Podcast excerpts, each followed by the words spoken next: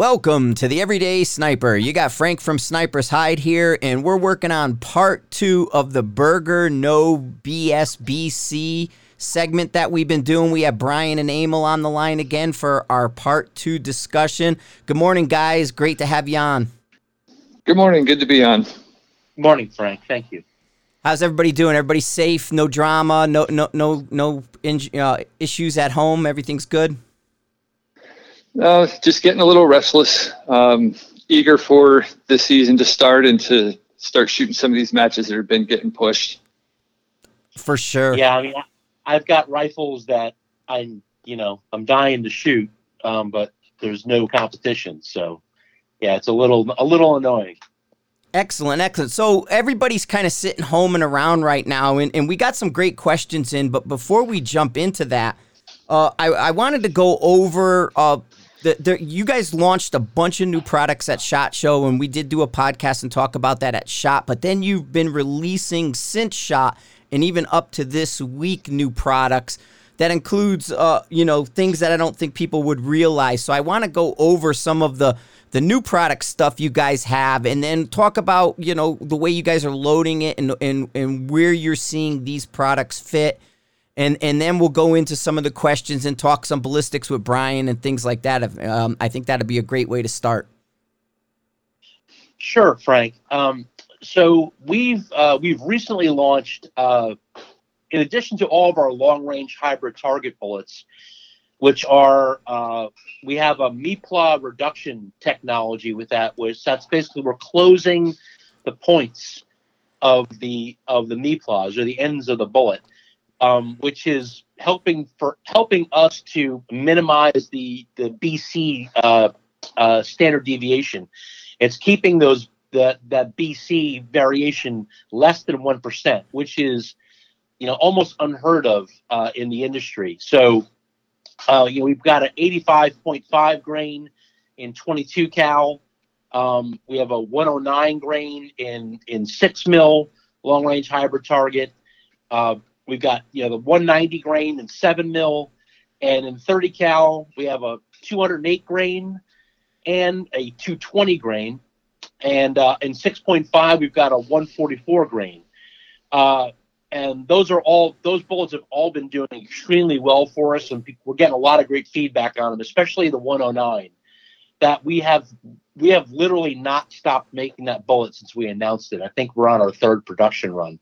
Um, recently, um, over the last couple of weeks, we released our six millimeter 108 grain Elite Hunter. So again, this is a this is a very high BC um, bullet with our Hunter jacket, um, and we launched that on the 13th.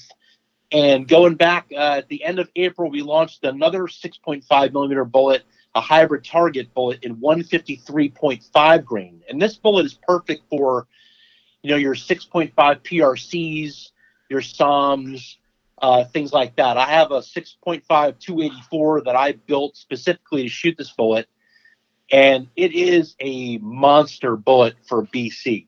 Um, you know, it brings those 6.5s up to and equal with the big 30 cals and 7 mils for wind drifts and transonic range. So I'm really excited about that one. And then we have a new powder which is N555. So Vihtavuori N555, which is shipping right now to retailers. And that powder was developed specifically for cartridges like 6.5 Creedmoor um, uh, to be right in that same burn rate as 4350.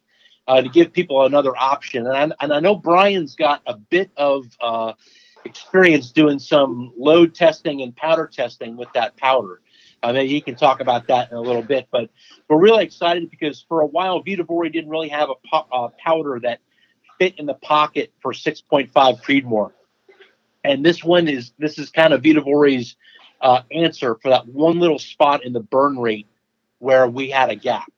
Nice, nice everybody's always chasing the six five powders because it's they're they're always sold out, like you said, and, and, it's so hard to come down. So giving somebody another option, and especially in the Vihtavuori class, because guys really love that powder.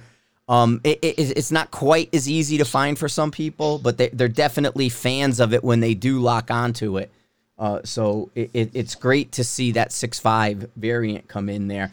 And then um, just real quick, I want to touch on the six millimeters. I mean, we're seeing it on our side. You guys are probably seeing it on on more of the F class uh, um, side too. But the six millimeters are really just. I mean, I think they're starting to stand out. Um, you know, like six five did when it first came out over the um 308s. You, you you know, there was so much conversation around it, and you're seeing such great results. And now everybody going to the six millimeters for competition. You guys are definitely stacking up there in the six millimeters uh, to, to, to support that. And you know, between the the GT that came out, uh, you know, the six Creedmoor in the in the different calibers like that, I, I just think these six millimeters are are you know doing a lot with these BCs uh, where before they were so light, now they seem to be coming into themselves. Yeah, I mean, uh, there's really there's uh, there's a lot to like about them. I mean, you got lower recoil um, you're pushing a high BC at high velocity.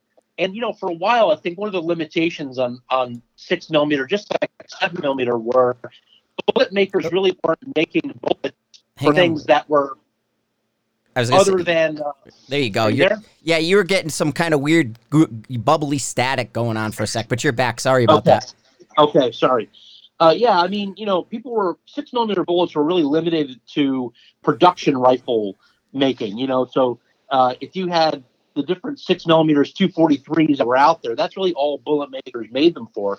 But now that everybody's embraced the fact that look, people are building rifles and, and kind of creating calibers around bullets that are available. Now the sky's the limit on what people, uh, what what bullet makers will make, and you know, with the knowledge that they'll probably sell as well the, twist rate helped that they they kind of corrected i think like you're talking that 243 and those old factory guns. The the twist rate really helped that we kind of switched to more what they i guess a lot of people simplify it and call it a long range twist rate versus what they were doing originally for the hunting rifles you know they were really in the in the high what they used to hover around the 14s i think and now we're we're mid sevens so, um, you know, I think that helped bring it into itself. Yeah. Maybe. Yeah, I agree. That's that's one of the things that's been most interesting for me to watch over the years is how things like that have changed. You know, that average shooter gets into something, selects a cartridge, a bullet, and it either works or it doesn't. You know, they it, maybe it works at 100 or 200 yards, but not so well at long range. And sometimes the shooters are aware of why it's limited and why it doesn't work, other times it just doesn't work and they move on and don't really ever understand why. But I think, you know, you hit on it, Frank, with the 243. What we're talking about is it has been a, a speeding up of the twist rate, which has allowed using uh, higher performance bullets, which now all of a sudden it works at long range, you know, and it's been by design in the industry. Like people who make barrels and bullets know what it takes to shoot a higher BC bullet but there have been constraints in the past, right? Like when you try to spin something at 3,100 feet a second in a one in seven or eight twist, that's that's really high RPMs, and it makes a bullet very sensitive to even the smallest amount of imbalance. And it, we haven't always been able to make bullets well enough balanced to work in that application. And so, you know, back say in the 40s or 50s or 60s, whenever someone picked the standard 12 or 14 twist rate in six millimeter, they probably landed on that because if they tried anything higher performance that needed a faster twist, it wouldn't work. And it wouldn't work because bullets weren't as well balanced, at least not production bullets back then. So things kind of get constrained by what's possible in manufacturing in the in the time. And then as time goes on, um, more precision manufacturing capabilities are available, which has ripple effects that may not be obvious, um, but we make use of them in the shooting industry. You know, making these longer, heavier bullets now, getting cartridges like six millimeters performing like you know 300 Win Mags. used to need a really a lot of power and energy to get the performance that we're getting out of much smaller cases these days. And it's interesting to draw the line, you know, connect the dots back to what made that possible. Nice, nice. And I want to kind of touch on too uh, the, the, the closing of the meplats you guys are doing that.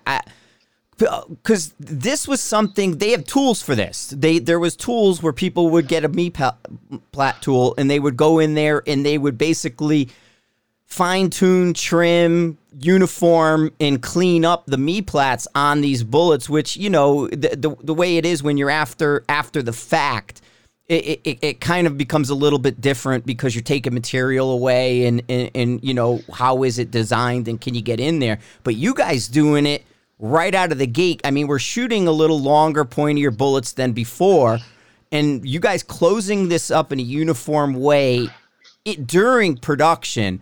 That's a big deal. I mean, that's that's something. I mean, it's the joke of of of sniper. You know, Tom Berenger. You know, these babies come with burrs. That's what he was talking about. Was sort of like you know the the the 118 LR they you know that you look at the the the open boat tail, however you want to do it, or hollow point there. It always had kind of a little nastiness to it, and you guys are kind of creating or, or uh, fixing that by uniforming it during your production. Right. That's that's a great continuation to uh, bullets getting longer and twist rates getting faster. This stuff's all related. So whenever you make a bullet on a longer jacket, you know, getting into your 105, 109 grain six millimeter bullets or your anything in 6.5 over 140 grains, you're drawing an incredible amount of jacket material really long. And that's way more difficult than it is to draw a shorter jacket. And in difficult, the sort of the the residue, the remainder ends up at the tip of the bullet. And like you're talking about, Frank, it's not always pretty. Um, now, that's kind of what makes it hard to do. Well, hand loaders have been dealing with that for years, like you said, with aftermarket pointing. But see, the thing is, you have whenever you do that in an aftermarket operation in a press, you you almost have to length sort the bullets before you point them because the way it's done, like with a Whidden die, is the bullet is pushed up into the pointing die from the base. So if you have longer and shorter bullets in the box and you don't change the die setting, you're kind of crushing the longer bullets and not pointing the shorter bullets enough. So to do it in aftermarket, to do it right as an aftermarket process requires a lot of time in sorting and pointing. Now, if you do that and do it right, you you can achieve a reduction in BC variation, which is an important thing I'll get to in a minute. But the what's so cool about Berger's process is that in the process of doing it, it's not done like a Whidden die where it pushes the bullet up from the bottom. The bullet tips are pointed in the same way, uh, whether they're long or short. So basically, what that process does is it takes a bullet, whatever the length or BC variation was going to be on the bullet, it basically cuts it in a third. So, uh, like a 6 mil 105 hybrid already has a BC variation less than 1%, like the normal version but pointing them reduces that by two thirds. You brought it down to a third of the original variation by the meplat reduction technology. So, and to put that in perspective, I know that BC variation is not like nearly as common to talk about as standard deviation of muzzle velocity, for example. Everybody knows, you know, all long range shooters know about muzzle velocity SD because we measure it with chronograph and we work hard to reduce it with hand loading but uh, BC variation is is one of those variables that is getting to be important in the like the chain of variables to hit long range targets. You know, when when a thousand yards was a long shot, um, BC variation, most of the bullets were good enough on it. You know, a percent and a half or two percent SD on BC, you could hit targets at a thousand yards and not notice that. But a thousand yards isn't a long shot anymore. You know, you're talking 12, 1500 plus is getting to be very common. And at those distances, if you have, you can't live with the same amount of BC variation that you can within a thousand yards. And I'm talking about the shot to shot BC variation of every bullet in the box. Um, and the further out you go, the taller your group gets for the same amount of BC variation. And in the same way that manufacturing processes had to improve in order to make these longer bullets even viable at the twist rates they need, um, manufacturing techniques are once again improving to reduce this variable that has become a substantial problem in hitting long distance targets.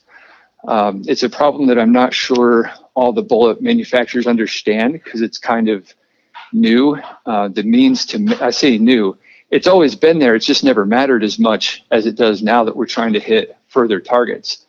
And the means to measure it is not as easy. You know, you can't shoot a group at 100 yards or do anything with a chronograph that's going to tell you your BC variation. You know, if your groups are tall at long range, it could be a, a number of things causing it.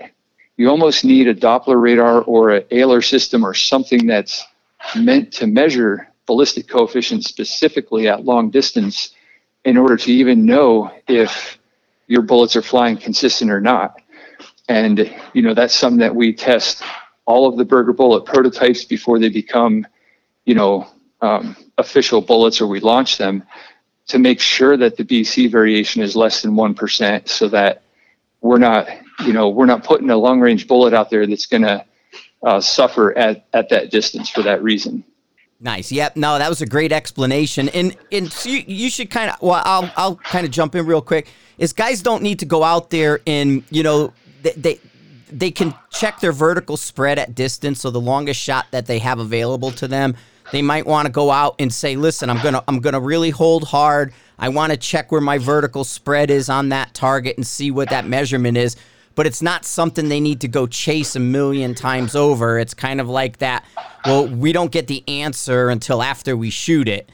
And so it, it's not going to help you on the next one as much as maybe doing it over and over. But it's a good it's a good to know kind of information out there. Like where's your vertical spread? And and because not everybody's doing load development, but load development guys know this. They check that stuff more often. But the, the person out there listening who's not doing hand loads may not understand, you know, it's not something they need to chase every week. Right. Yeah, you definitely want to minimize it.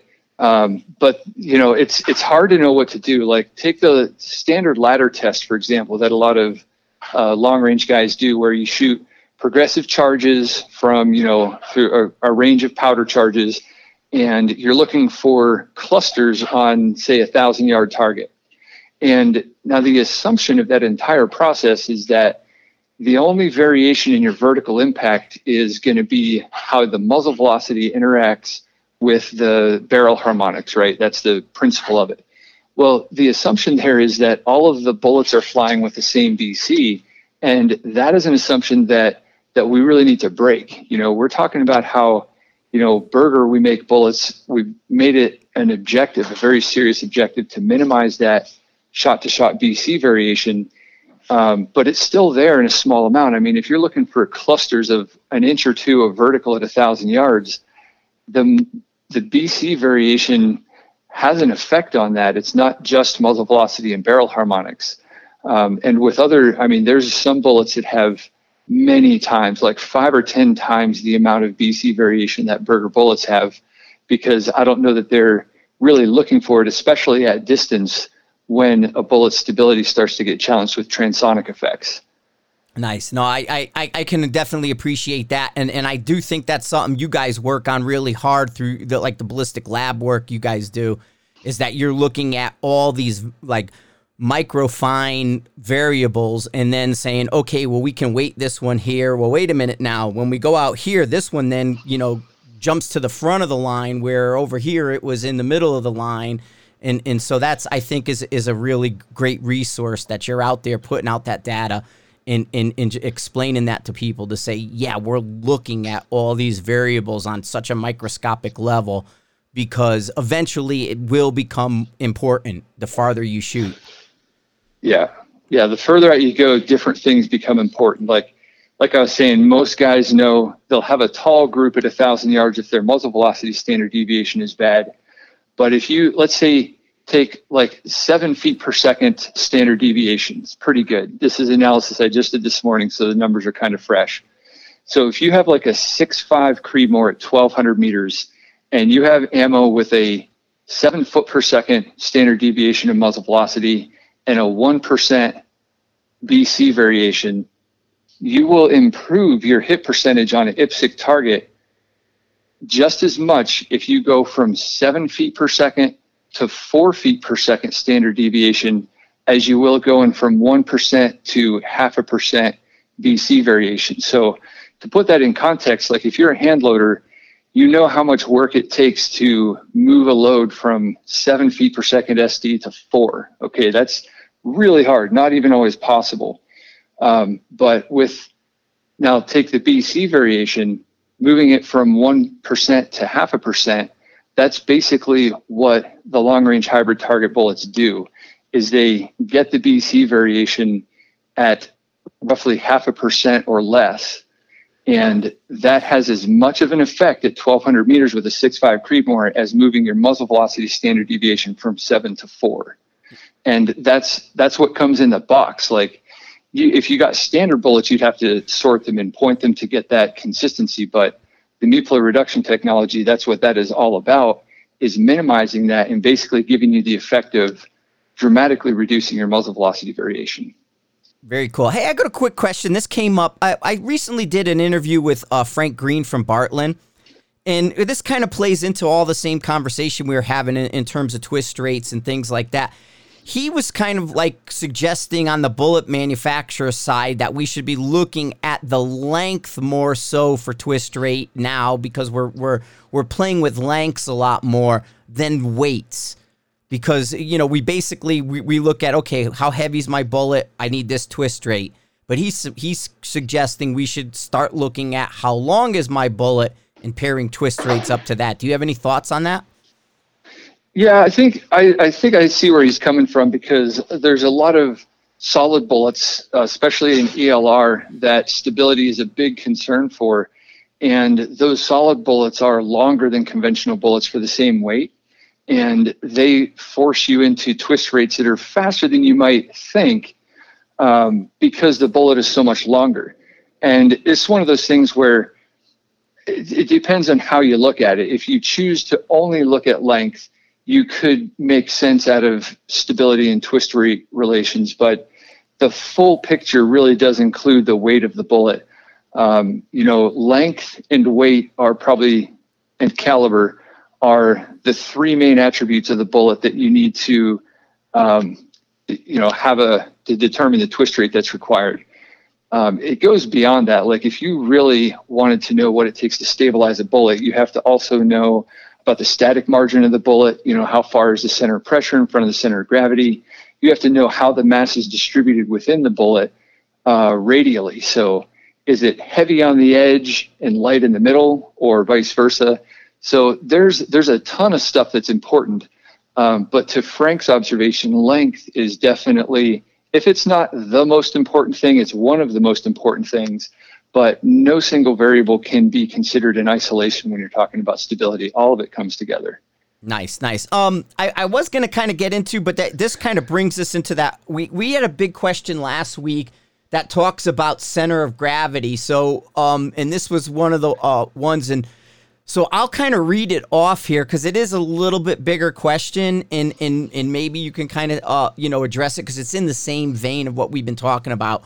So the question was, uh, and he has it in multi-part here, but it's one: as a bullet center of gravity moves forward, um, does it benefit ELR transitional potential? So he wants to know as the center of gravity is moving forward, how does that benefit an ELR?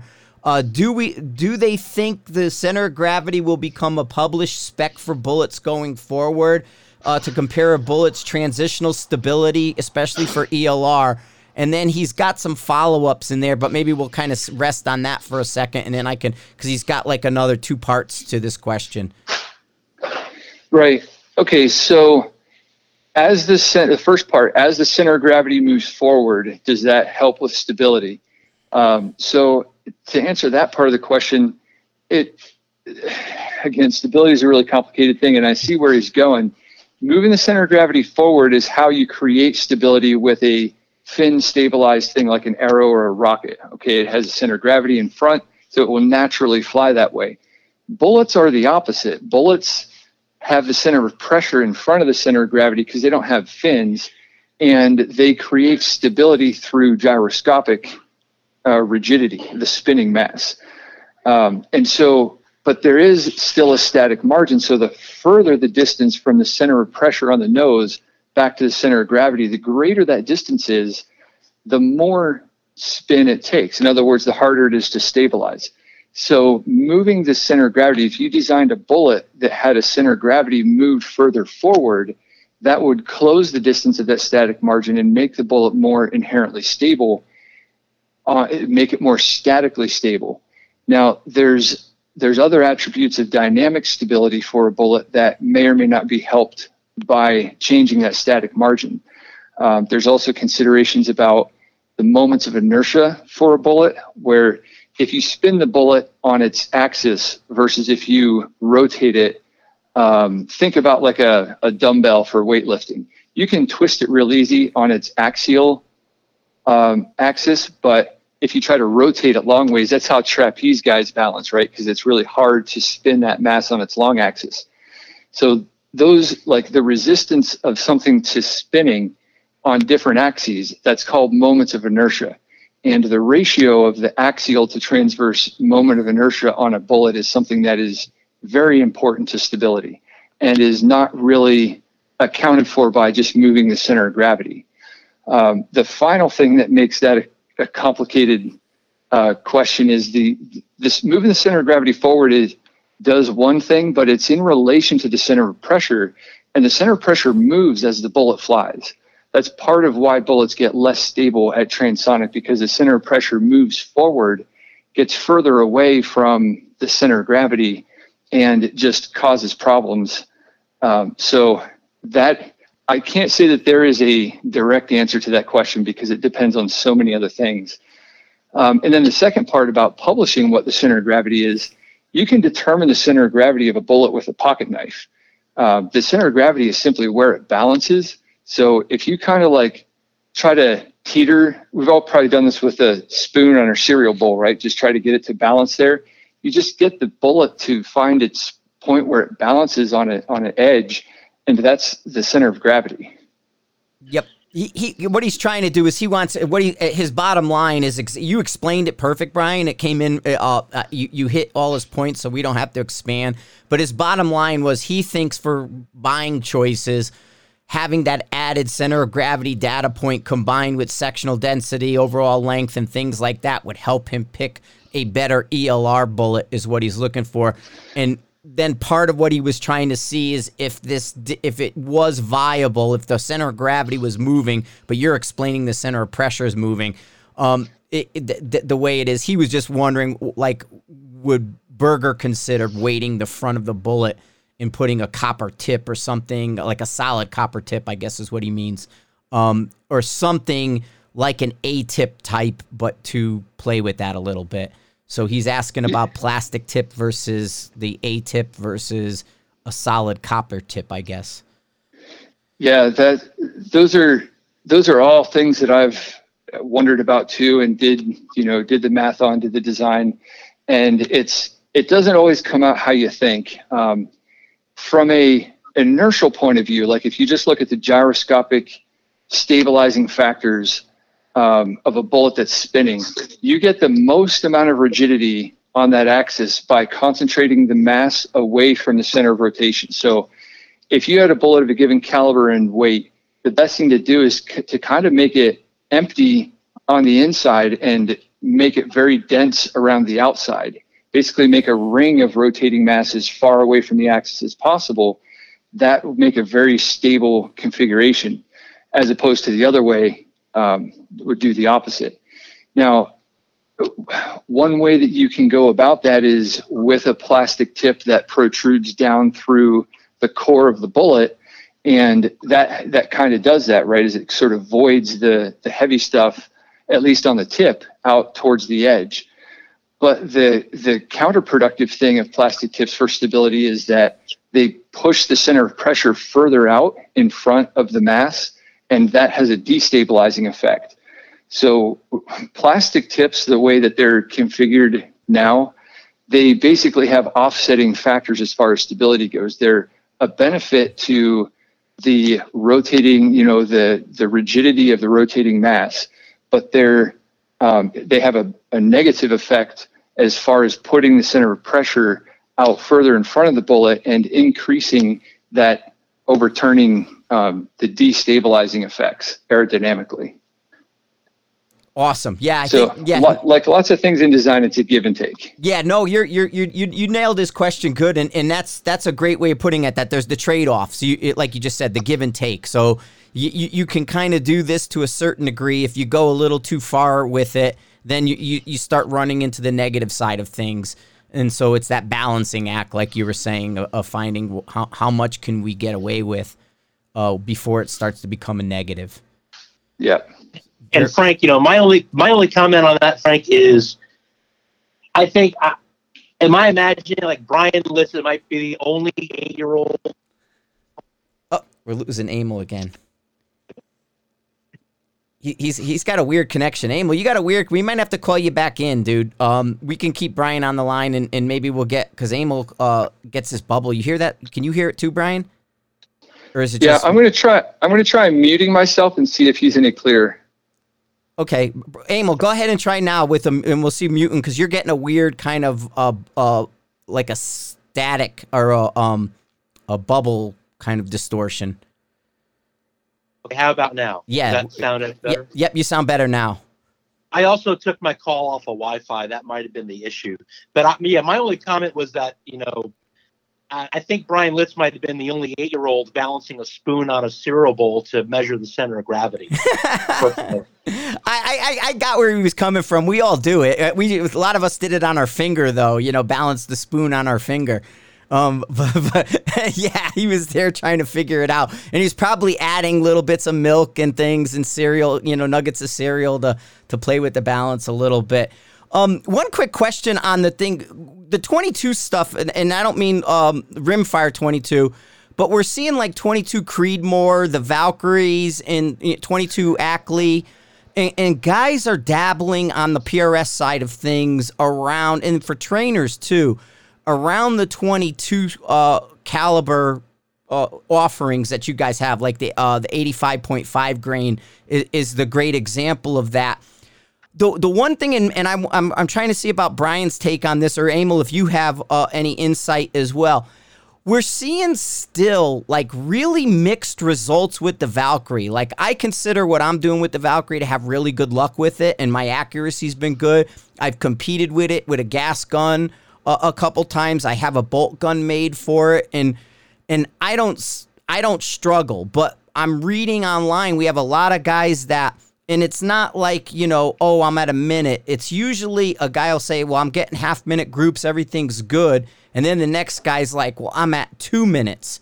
Like there's very, it seems to be this wide swing. And I'm wondering if you guys seen anything um, either through the 22 Creedmoor, the Valkyrie, or 223 AI in terms of stability, since kind of we're talking that stability side of things. Because this seems to, they, they, they act like it's a twist rate and a stability issue, but then you can use all the same twist rates and all the same, you know, bullets in a different uh, rifle or, you know, caliber in a way, and it works. You know, like they can get a 22 Creedmoor to go really fast, but if you get a Valkyrie to go too fast, then it starts to mess up. You can get an Ackley to go pretty good, you know. So I'm wondering if you guys had any insight into the 22 variations that that are being reported. My only insight, and I'll let Bryan talk on this, but my only insight on this, Frank, is that you know it seems that you know when you get down into the the, the, Valkyrie and the the two two three size cases, that all those little variables become much more important. You know, it's a scaling issue. You know, so um, I also you know sometimes the the in the 22 caliber bullets the uh, unless they're made to be very tolerant to seat to like our 80.5 full bore uh, 22 caliber bullet that bullet is literally bulletproof. You can jump that thing as far as you want. It's an it's very very easy to shoot. But once you get to longer nose bullets you get higher bcs out of them they become more finicky uh, in terms of seat depth and things like that. So you know that might be part of the issue as well you know as, and it's also harder to get those low standard deviations in the smaller cases than it is to get in a larger size case i believe And it uh, for to your credit, what you're saying, uh, Emil, the it seems like because everybody wants to jump immediately to the 90s, but then when I talk to everybody, guys that are are working with the 80s and the 85s, they're having fantastic results, like you said, super forgiving, everything's good. But, you know, everybody looks at sort of the Valkyrie casing and says, well, I want to do the 90s, I want to do the 90s. Now, when I had jumped into it through uh, JP, they would kind of waved me off the 90s. So I never went down the 90 path originally, and, and, and just out of luck, the 88s came out and and so I I went straight to 88s and never had a problem. But I know we're all looking and, and we're all talking about like if Prime or somebody will come out with a Valkyrie load, we want to go to the 85 load, you guys' stuff. Because between the 80 grain and the 85 grain, we see zero drama between those two bullets with anything.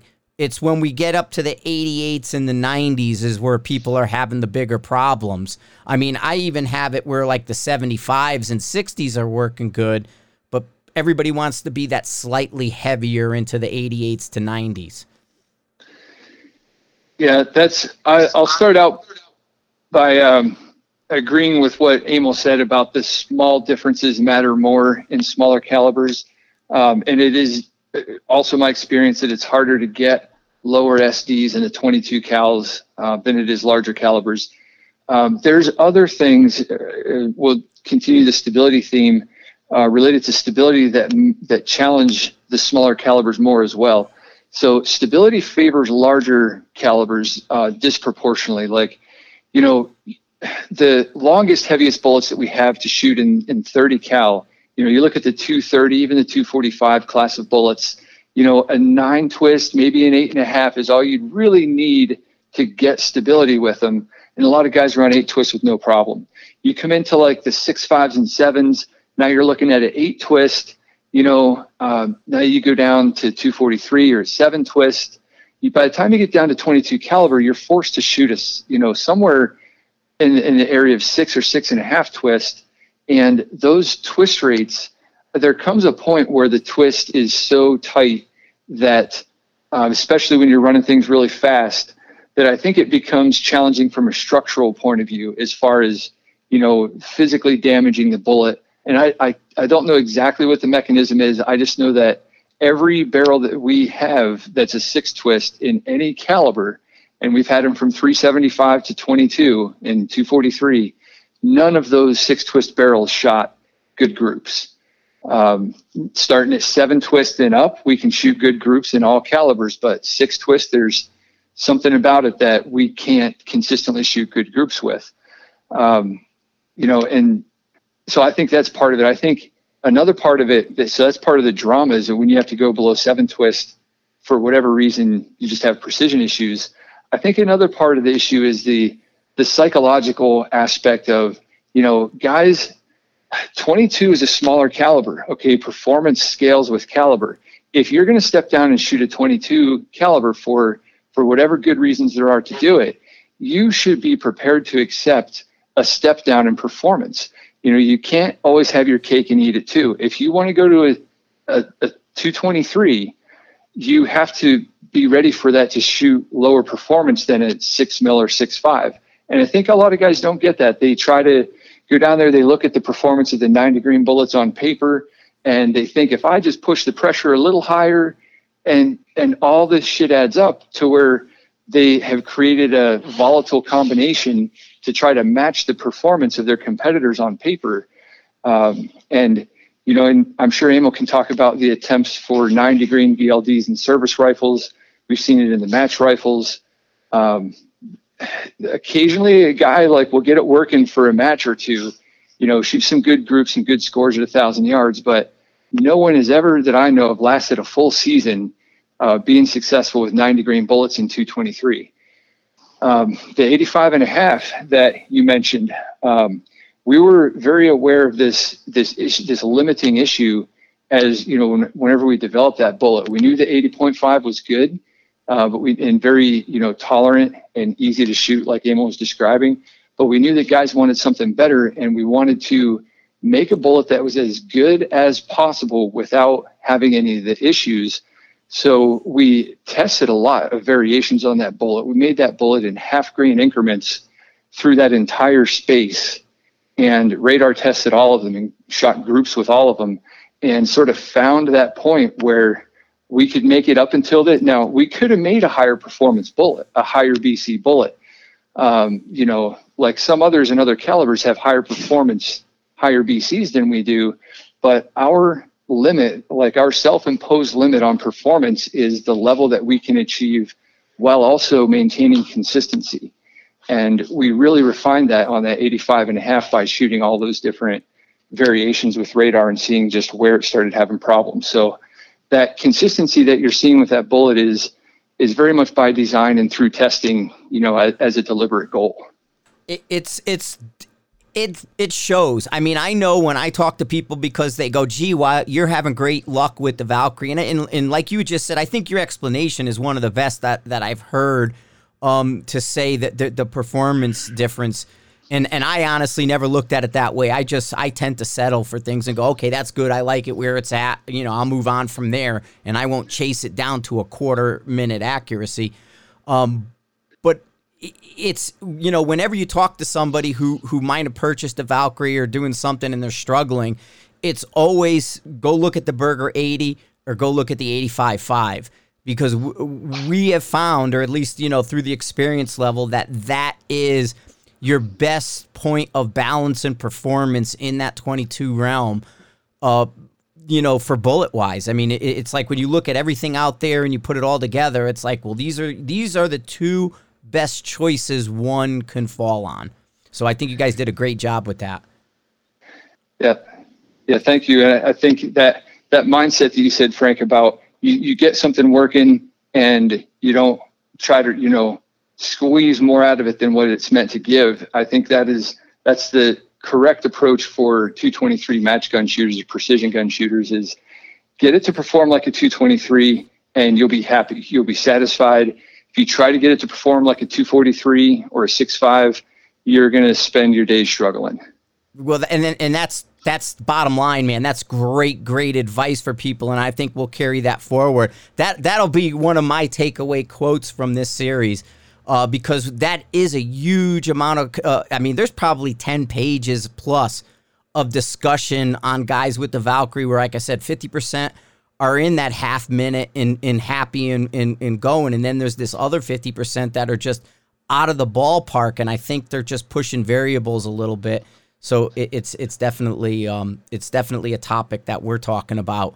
Um, switch yeah. switch. Go ahead. I was going to ask Emil with his experience in the AMU if if he ever. I know that you guys tried and know a lot of other guys who tried to get like the 90 grain bullets to work in the service guns.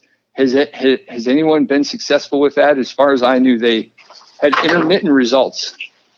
Um, the official answer on that was it worked great until it did not. so we would have uh, we have one guy shoot a 200, you know, which is the highest score, set a national record. Rifle, same guy, same lot of ammunition, uh, would have an on paper would have an off paper miss at a thousand yards. it was just on the edge of of of possibility. So very very inconsistent. And after a while, we just kind of stopped doing it. Um, the, with 90 grain and 223, the only people I've seen have, you know, fairly consistent success are the long range NRA prone guys, and they're using 31, 32 inch barrels um, with the 90 grain. And, and, uh, and even those guys, it doesn't work every time. In their gain twist as well, they're like the 14 to 6 twist guys. The those guys doing the 223 they go to Bartlein and they do a gain twist, but it's a really, really like twice as aggressive. I think it's 14 to 6 or something they do, don't they? Well, I mean, most of the guys I know are using a straight six and a half twist barrel. Um, but like Bryan says, it's just really hard to do consistently all the time in that caliber. I mean, it's a great bullet on paper, um, and when it works, it works, but it works until it doesn't. Gotcha. Yeah, because my bolt my bolt gun's a gain twist for that because it's a longer barrel. My JP's a straight twist. Um, the bolt gun is uh, he just told me what it was six. It was like six and a half to seven and change or something, or six and three, uh, six point seven. I think I went seven five to six point seven is where my gain twist is for that. and and I was able to shoot even the bad 90s, the the original load that they they sort of uh, Gen 2 them or whatever. It's probably Gen 10, but um, that that those will even work in my Valkyrie out of the gain twist. I because I, I, had somebody who had a case and it was the old stuff, and they're like, "Hey, it won't shoot. It's terrible if you want it."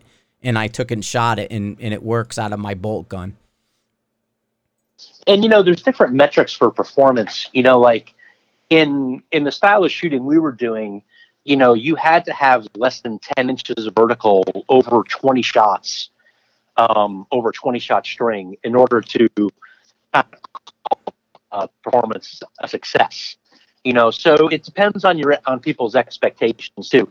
Yeah, that's why the F class guys are so picky because in F class, you're if your shot is mo- is more than a half minute at distance, high or low, uh, you just lost a point. So and then so it depends on on success. I mean, our guys would keep them on the target. They probably hold probably less than 20 inches of vertical at a thousand yards, but for our, for our application, that wasn't good enough. Gotcha. Yeah, that makes perfect sense. And and and and I think like had Bryan explained, it's that expectation. It's it's and I never really looked at it that the two two threes. I just in my mind, I always kind of thought they were throwaway rounds. They were training rounds. They're they're they're you know spray and pray kind of deal with the uh, carbines and stuff. So I never tried to squeeze that performance out of them and use them as a cost saving measure versus a performance and accuracy thing. So to me, it's reps, not you know looking to do this uh, to to the nth degree, I guess. So I, I, think Bryan's explanation of that was really telling and really good uh, for people out there listening to to put it into perspective. So, um, hey, I, I wanted to while we got Bryan there too. Let's we want to guys had asked about um Brian when you had got cut off last week about truing inside a thousand yards. That's like you were right in the middle of that when when your your Skype sort of ran out the, the, the change in your in your meter. Um, but anyway, uh, so if we can kind of go into just inside a thousand yard truing for software for guys, like what would be best practice when they don't have a- access to use the truing feature as it's designed? Yep. So I, I don't recall right where that conversation left off two weeks ago, but I'll just yeah, pick it up there. Over. Yeah, we can just start over. Yeah. so truing within a thousand yards. Um, I don't think you should have to true within a thousand yards if you have a chronograph. If you have a decent chronograph and uh, are you shooting a bullet that's in the applied ballistics library that we've measured a BC for, there's and you're doing everything else right with the solver and you know your range, there's no good reason why you should have to true, I mean, more than a click or two inside a thousand yards. We usually don't see any error at that short of a distance, but it's very common for guys not to have chronographs. So I think, or to not trust them. So I think that it's, that would be the number one application for truing. Like if I didn't have a chronograph, the way I would determine my muzzle velocity is to true the muzzle velocity in the solver. And, you know, that's what I would go with. Um, and so I think the the principles of truing are that you want to do it at a, a far of a distance that that makes sense and that's possible. So I wouldn't advise truing like certainly not at 400 500 unless you're unless you got something subsonic you know then you can true at 300 or 400 yards but if you have a you know typical uh, center fire high power round um, the ideal place to true is um, right as that round is starting to go, just before it goes transonic. The reason that's the ideal range is because none of the messiness of transonic stability has affected the trajectory to that point. So you really are just narrowing on the muzzle velocity as the biggest variable. Um, now, for some cartridges, that's 800 meters. For some, that's 1200 or further. So, you know, what distance? And now, if, if you have a range that's limited to a thousand, let's say you have a 300 Norma you know, with a supersonic range of close to 1500, depending on your DA, um, and you're shooting on a thousand yard range, well, you obviously can't true it at that distance.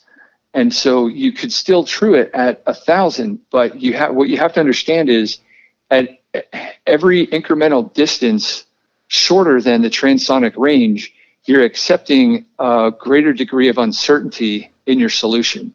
You know, if you try to true a 300 norm at 400 yards, it's all uncertainty, right? Your group is bigger than the amount of drop that you have, you know, or, or it's comparable to the amount of drop that you have. So it really um, puts a lot of uncertainty on your muzzle velocity.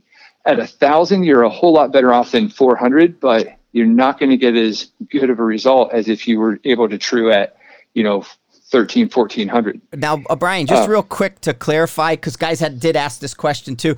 When you when because we're talking transonic, subsonic, supersonic, this that. In for a general rule of thumb, are you using like 1300 feet per second? as like that that band of area where you're saying I want a true for transonic or to stay out of that transonic um, noise. Are you are you going at like 1300 or are you trying to say well under these conditions for this bullet it's not 1120 where I go subsonic it's 1135 so it's here or are you just saying 1300 feet per second that's a good area? Yeah, we're not splitting hairs on that. 1340 is Mach 1.2 at in ambient conditions, but I, I would what I would look for more, Frank, than that exact velocity is to pick a target that you have a high degree of certainty in hitting. So let's say you've got a, a truing bar with like a steel target at a thousand meters, but your um, 1300 feet a second range is isn't until like 1150. Okay. I w- but the but the target at 1150, all you have to shoot into is like a sloped dirt bank. Okay, that if you hit short, it'll hit closer. If you hit high, it'll be farther. And you can't really resolve a puff cloud in the dust as well as you can an impact on steel on a truing bar. So in that scenario, I would I would actually pick the closer target to true in just because you have better resolution on where you're where your shot's actually hitting. Um, you know, guessing where your bullet's hitting and, and reversing a muzzle velocity from that, it's only ever going to be as good as you can pinpoint the shot location. And, you know, you want to, and another thing is the reflectivity of the target. You know, if you have that sloping dirt bank and you range it, are you ranging the foot of it or the top of it? There could be a plus or minus 10 meter distance there. But if you have a highly reflected target at a thousand meters, I would true on that before I trued on a poor quality target at, uh, you know, a thousand, uh, eleven fifty. Gotcha. Yeah, so that's because that was the question. People just wanted to know because we're using the word, tra- you know, transonic and transitions and things, and they're like, "Well, where is that? What is that?" So they were just, but yeah, that makes total sense. And and I like I talk about that quite a bit with people who do shoot steel you know, things like putting a water line on it so we know everybody's aiming at the same place and then measuring our impact based off of a water line. You know, so you can resolve it exactly what you're saying that you want to be able to resolve better than just having a distance. So if your farthest distance is, is as you put it, a, a, a poor choice, we'll bring it in a little bit to your best choice for resolution.